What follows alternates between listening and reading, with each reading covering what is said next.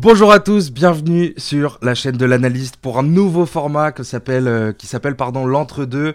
Je suis avec Benjamin aujourd'hui, le, le grand gourou du média. Comment ça va Ben? Ça va super et toi? Bah écoute, ça va nickel. Euh, petit entre-deux, nouveau format. Alors en, deux, en, en 30 secondes là, qu'est-ce que c'est l'entre-deux pour les gens qui se posent la question?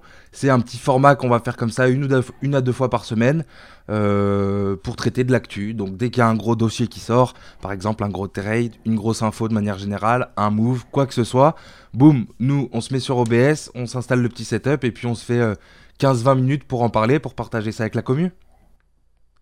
C'est ça, et puis bon voilà, le principe est simple, entre deux, deux personnes, une actu, on en parle pendant euh, le temps qu'il faut, et puis voilà, Ça tout est dans la... Ça Gros cerveau. là-dedans. Euh, du coup, aujourd'hui, euh, on pouvait pas commencer cet entre-deux sans parler un peu de Steph Curry en deux minutes très rapidement.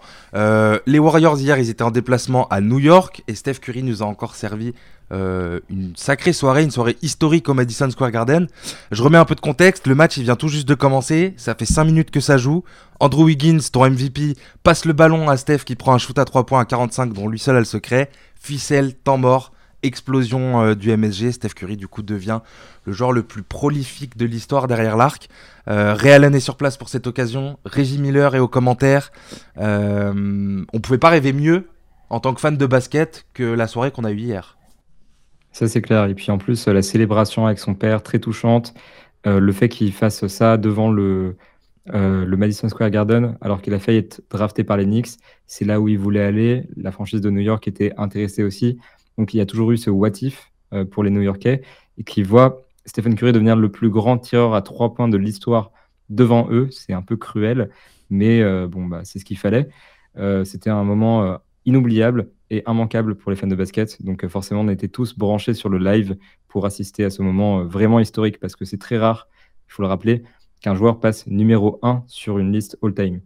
Clairement. Puis surtout, on parle pas de n'importe quelle liste all-time. C'est-à-dire que le shoot à 3 points, c'est quand même une partie euh, archi importante dans le jeu d'aujourd'hui. Et, euh, et Steph Curry en est l'icône. Euh, il est le responsable de la révolution dans le jeu à ce niveau-là. Et, euh, ouais, c'est le MSG, c'est vraiment euh, un petit alignement des planètes où euh, ça s'est vraiment passé au meilleur endroit, au meilleur moment. Il y avait même Spike Lee, il y avait vraiment tout le monde.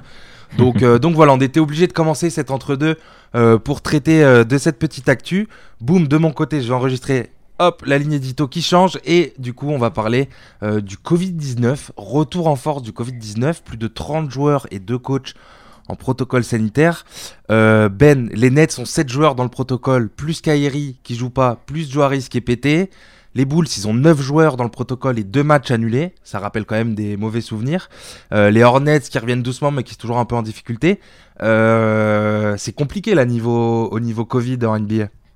On a concrètement 38 joueurs au moment où on tourne cette vidéo qui sont dans le protocole sanitaire, sachant que certains sont sur le retour. Tu l'as dit, les Hornets, effectivement, Jalen McDaniels devrait jouer ce soir. Euh, Ma- Mason Plumlee et Lamelo Ball sont sur leur retour.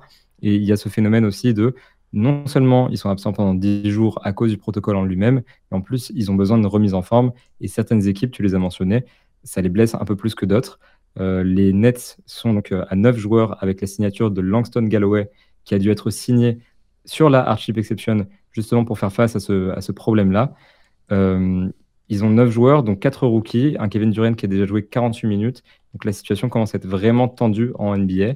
Et tu l'as aussi dit, deux coachs, c'est-à-dire euh, euh, Rick Carlisle et Alvin Gentry, qui sont tous les deux en protocole, et donc des équipes qui doivent composer avec les assistants à la place de coach en chef qui viennent d'arriver à leur poste, et donc qui ont besoin de ces matchs pour s'imposer dans cette équipe. C'est vraiment une situation délicate. Ouais, c'est vraiment une situation, une situation particulière et, euh, et c'est vrai que ça nous rappelle quand même euh, de, de voir carrément des matchs annulés parce qu'il n'y a pas assez de joueurs dans un effectif. Ça nous rappelle quand même la saison où ils avaient tout interrompu et pendant que- quelques mois on n'avait pas de basket et, euh, et après ils avaient installé cette, cette bulle à Orlando. Euh, mais du coup, Et même euh, par rapport à la saison dernière, j'ai envie de dire que euh, il y a cette problématique. On ne pensait pas revoir des matchs reportés, en l'occurrence. Mhm. Et donc, il faudra trouver un moment à la fin de la saison pour jouer les matchs, re- les matchs reportés. Les Bulls devront jouer deux matchs potentiellement en fin de saison. On verra comment la NBA s'organise par rapport à ça. Je ne sais pas si un protocole est déjà en place, mais potentiellement, ça peut être plus difficile pour eux parce que les autres euh, équipes auront un temps de pause, tandis qu'eux devront jouer deux matchs avant les playoffs, très certainement. Euh, donc c'est dur, et puis les équipes qu'ils affrontent devront aussi jouer. surtout euh, qu'on parle d'équipes euh, concernant par exemple les Bulls, les Hornets, etc. On parle de, de même avant des playoffs, d'équipes qui potentiellement peuvent jouer aussi un play-in. On a un peu moins de doutes pour, pour les Nets, mais Bulls, Hornets. Pour les Bulls aussi, les Bulls, ça se passe quand même. Ils sont deuxième de la conférence On n'est pas étonné si ça chute. On le saurait un peu plus du côté des Nets. Mais ce que je veux dire, c'est que tu parlais un peu du calendrier. C'est intéressant que tu, que tu mentionnes ça. Je pense quand même que la Ligue a dû prévoir des trucs quand vraiment le Covid est arrivé et a stoppé la saison, c'était la saison 19-20. Euh, à ce moment-là, je pense que la priorité de la ligue, c'était déjà de finir la saison, de faire les playoffs, etc. Mais je pense que dans la foulée, en même temps, en parallèle, ils ont dû euh, prévoir justement des, des, des, coups d'avance en, cas de, en cas de situation majeure comme celle-ci, pour euh, justement pouvoir revoir un peu le calendrier, parce que c'est vrai que c'est toute une organisation, quoi. Faut avoir une salle très organisée, donc euh, il y a énormément de gens qui taffent. C'est-à-dire que quand il y a un match de basket, on, se rend peut-être pas compte nous de l'extérieur, mais il y a énormément de gens qui sont impliqués dans la salle, énormément d'employés à plein de à plein de niveaux différents. Euh, les chaînes de télé, etc. Enfin bref, c'est vraiment, un, vraiment un, sacré, une sacrée organisation. Et euh, on n'a pas d'infos à ce niveau-là, mais moi, je sais pas toi, tu vois, mais je suis pas trop inquiet niveau organisation. la NBA est quand même une ligue très très solide. Oui, c'est clair. Et puis bon, après, il faudra voir le nombre de matchs qui, sera reporté. Parce que plus on avance, effectivement, plus on a de joueurs dans le protocole.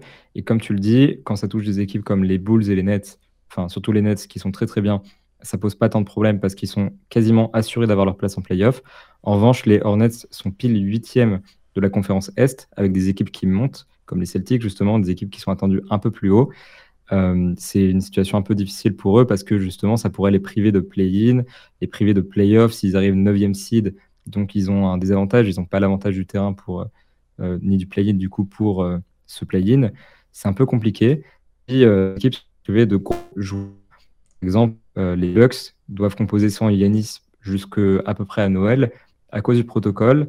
James Harden est aussi out à cause du protocole. Donc, ça impacte énormément ces équipes parce que c'est des joueurs qui sont clés pour eux. C'est aussi compliqué parce qu'ils doivent se préparer à jouer le titre, donc ils ont besoin de cette saison pour travailler.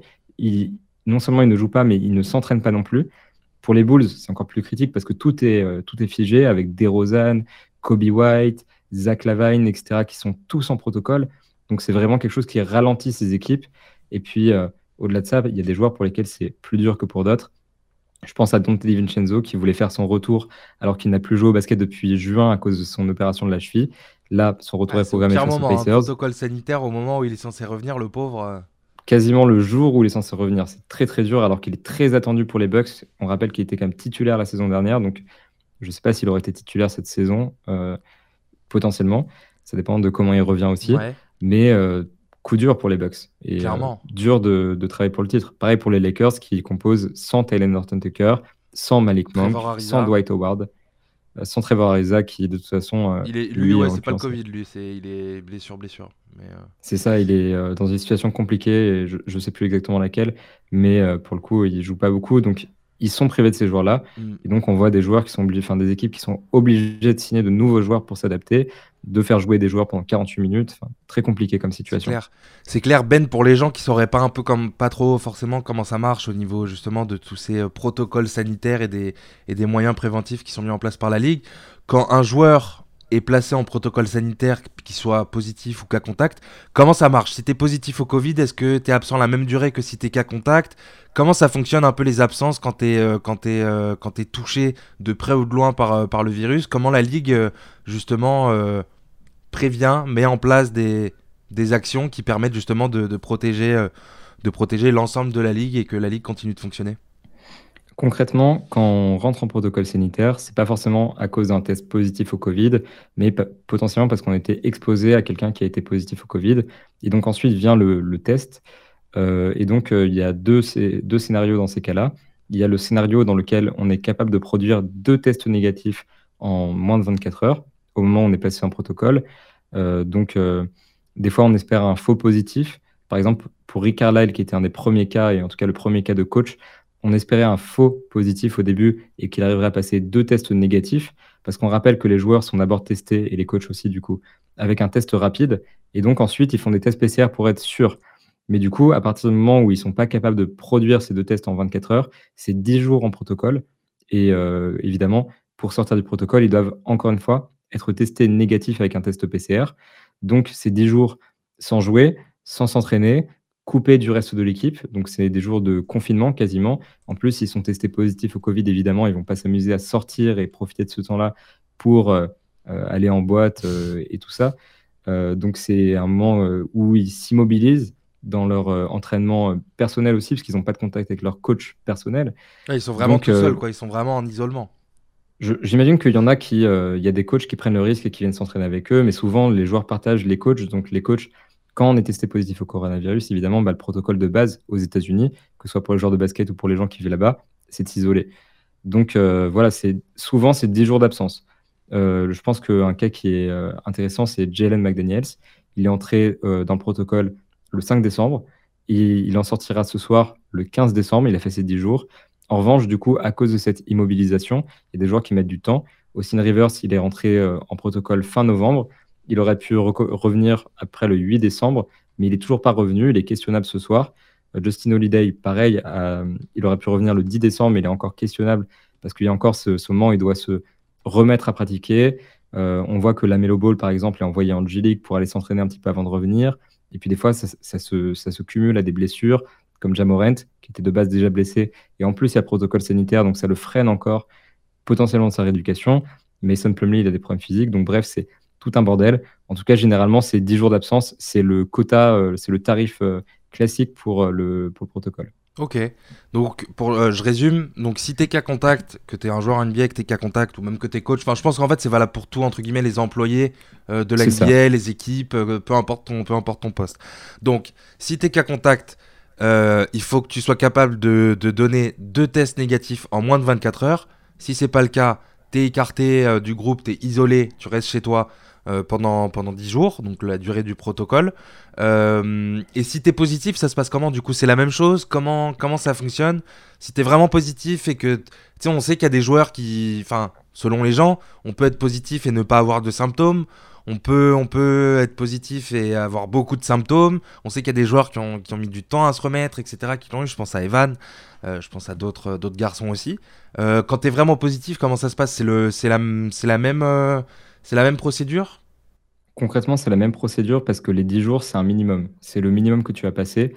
Ensuite, si tu es toujours atteint du Covid après 10 jours et donc toujours positif. Ça se reporte en fait. C'est ça. Il faut... En fait, tu sors du protocole.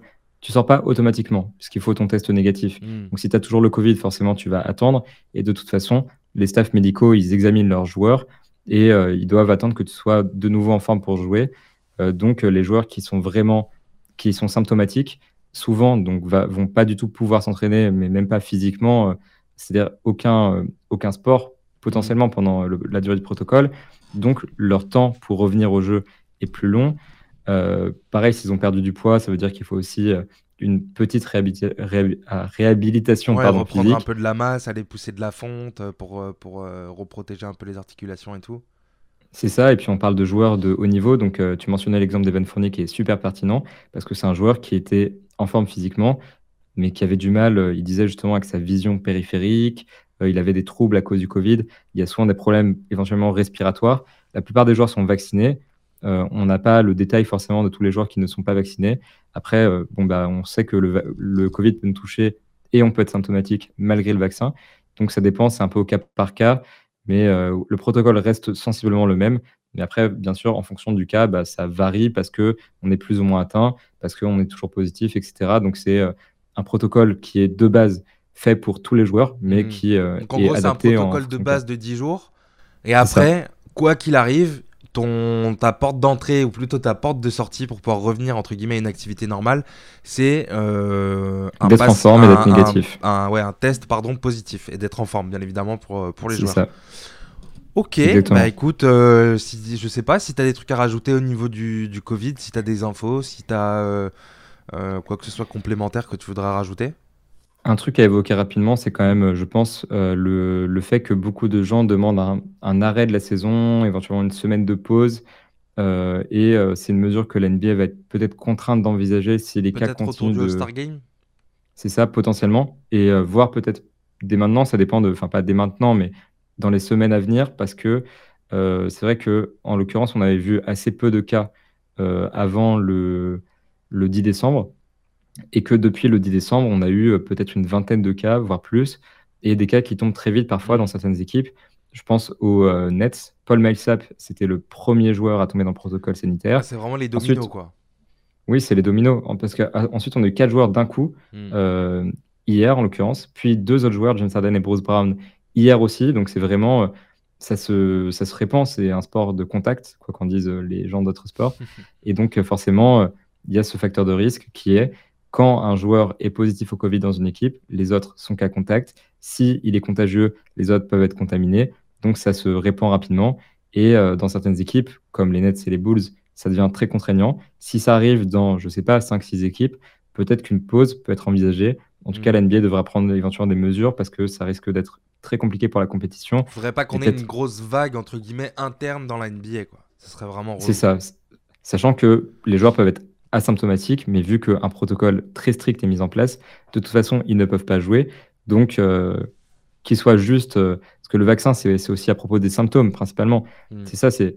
Ils vont pas forcément avoir des symptômes. C'est ça, le vaccin, c'est juste pour euh, ne pas souffrir, quoi. Ça empêche pas d'avoir le Covid, ça empêche pas de le transmettre, ça empêche pas ça empêche vraiment rien. Ça diminue juste les, effets et euh, en, cas de, en, cas de, en cas de contraction, euh, tu souffres moins. C'est ça, ils, n'auront pas de forme grave, ils ont moins de chances d'être contagieux. Mais quoi qu'il arrive, on est en NBA, on est dans une ligue fermée qui fait très attention à ses joueurs. Donc, euh, forcément, ça implique que ces petites contaminations qu'on voit maintenant en France, on parle de cinquième vague et donc on parle beaucoup de contamination parce qu'il y a moins de gens qui en meurent, etc., grâce au vaccin.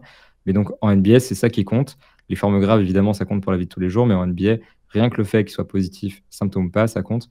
Donc, euh, hmm. s'ils font face à une vague de Covid en NBA, c'est compliqué de, juste euh, faire comme si de rien n'était. Parce que, parce que euh, comment dire, on parle de gens, tu vois, dans, dans le milieu de la NBA, peu importe qui tu es, que tu sois un joueur, un coach, un entraîneur, quelqu'un dans le staff, juste un employé aussi dans le stade, tous ces gens-là c'est, on travaille dans des, dans des grandes salles, mais où il y a beaucoup de monde. C'est, vraiment, euh, c'est des, des, des, milieux en termes de d'habitants, enfin pas d'habitants, mais de population, enfin de gens, c'est très dense. Et donc du coup, on peut pas se permettre qu'il y ait trop de cas de Covid si c'est pour qu'après euh, tout le monde soit malade et qu'on puisse plus rien faire.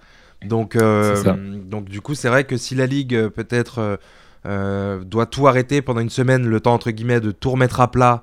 Et après, bon, il y aura des cas de Covid, je pense, il y, en il y en aura encore pendant un bon moment. Euh, le Covid, c'est pas un mm. truc avec lequel on a terminé, mais, euh, mais du coup, si ça permet, comme j'ai dit, de tout mettre à plat et euh, de temps en temps qu'il y ait un cas, mais que ce soit pas non plus trop embêtant, bah, c'est vrai que ça peut être, ça peut être la solution.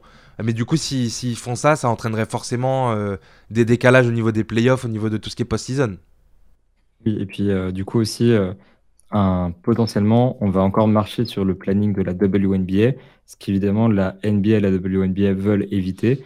Euh, et puis, euh, on essaie quand même de, après deux saisons décalées, une saison plus que l'autre évidemment avec la bulle, même la saison dernière était sur un calendrier un peu décalé, mm. avec des joueurs qui ont dû faire les JO euh, en express.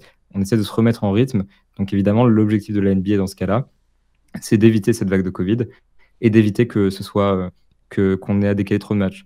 Deux matchs, ça reste facile, enfin ça reste facile à gérer. Par contre, si on arrive à beaucoup beaucoup de matchs à décaler, ça devient problématique et c'est là que la NBA va être confrontée à des mesures. Pour l'instant, elle, a cette politique justement de limiter les cas de Covid, mais aussi limiter du coup le décalage pour rester sur un timing normal, pour euh, permettre aux, franchises de s'y retrouver, de repartir sur un rythme normal et de revenir dans des conditions euh, pré-Covid, avant l'arrêt de la saison euh, sur ce fameux match Jazz Thunder, qu'on n'a jamais retrouvé depuis en fait ce moment-là. Donc, donc elle, en fait, elle est un petit peu c'est un dilemme pour cette ligue qui doit choisir entre la santé et euh, le où est la limite en euh, fait? C'est vraiment ce truc de où est-ce qu'on place la limite ou genre pour l'instant c'est acceptable, on continue. Là c'est trop, on s'arrête. C'est vraiment ce truc de savoir juger quel est le bon moment et tout. Et c'est vrai que tu me parlais de la, de la WNBA. mais ce qu'il faut savoir aussi, c'est qu'il y a de manière générale la, la ligue, enfin toutes les ligues majeures en fait aux États-Unis sont plus ou moins sur des calendriers qui matchent les uns avec les autres. C'est-à-dire que quand tu as les playoffs NBA, euh, niveau MLB, NFL, euh, NHL, il se passe pas grand-chose.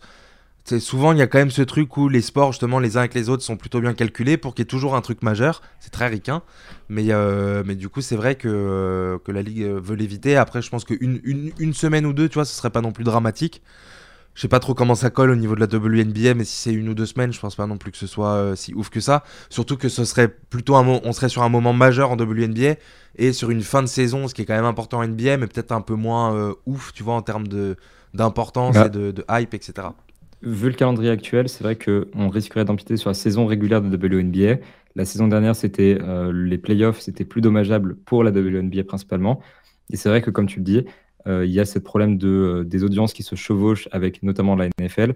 Et on attribuait la perte d'audience des deux années précédentes de la NBA, sur certains matchs évidemment, à justement le fait qu'ils partagent l'antenne avec les matchs de NFL qui sont extrêmement regardés aux États-Unis. C'est le port numéro un aux States.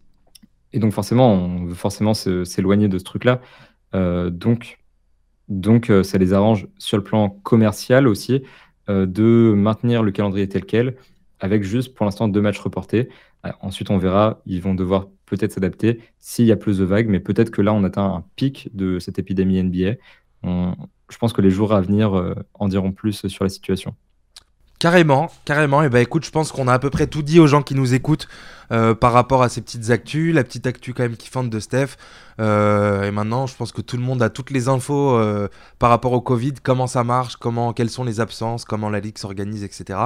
Benjamin, merci pour ce, pour ce petit live. On se refera ça un peu à l'occasion. Comme je disais un peu en début d'émission, on va faire ça une fois ou deux par semaine. Il n'y a pas vraiment de planning, c'est vraiment une actu, on prend, on en parle. Boum. Bon là c'est le Covid, donc c'est peut-être un peu l'exception qui confirme la règle, parce que c'est pas une grosse actu qui est tombée d'un coup, mais euh, mais euh, voilà, on aurait pu par exemple parler 20 minutes de Steph sans aucun problème.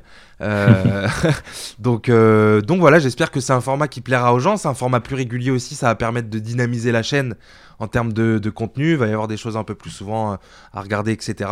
et puis voilà, bah écoute, je pense qu'on peut remercier les gens qui nous ont regardés, les inviter à venir nous suivre quand même sur les réseaux pour être au courant de tout.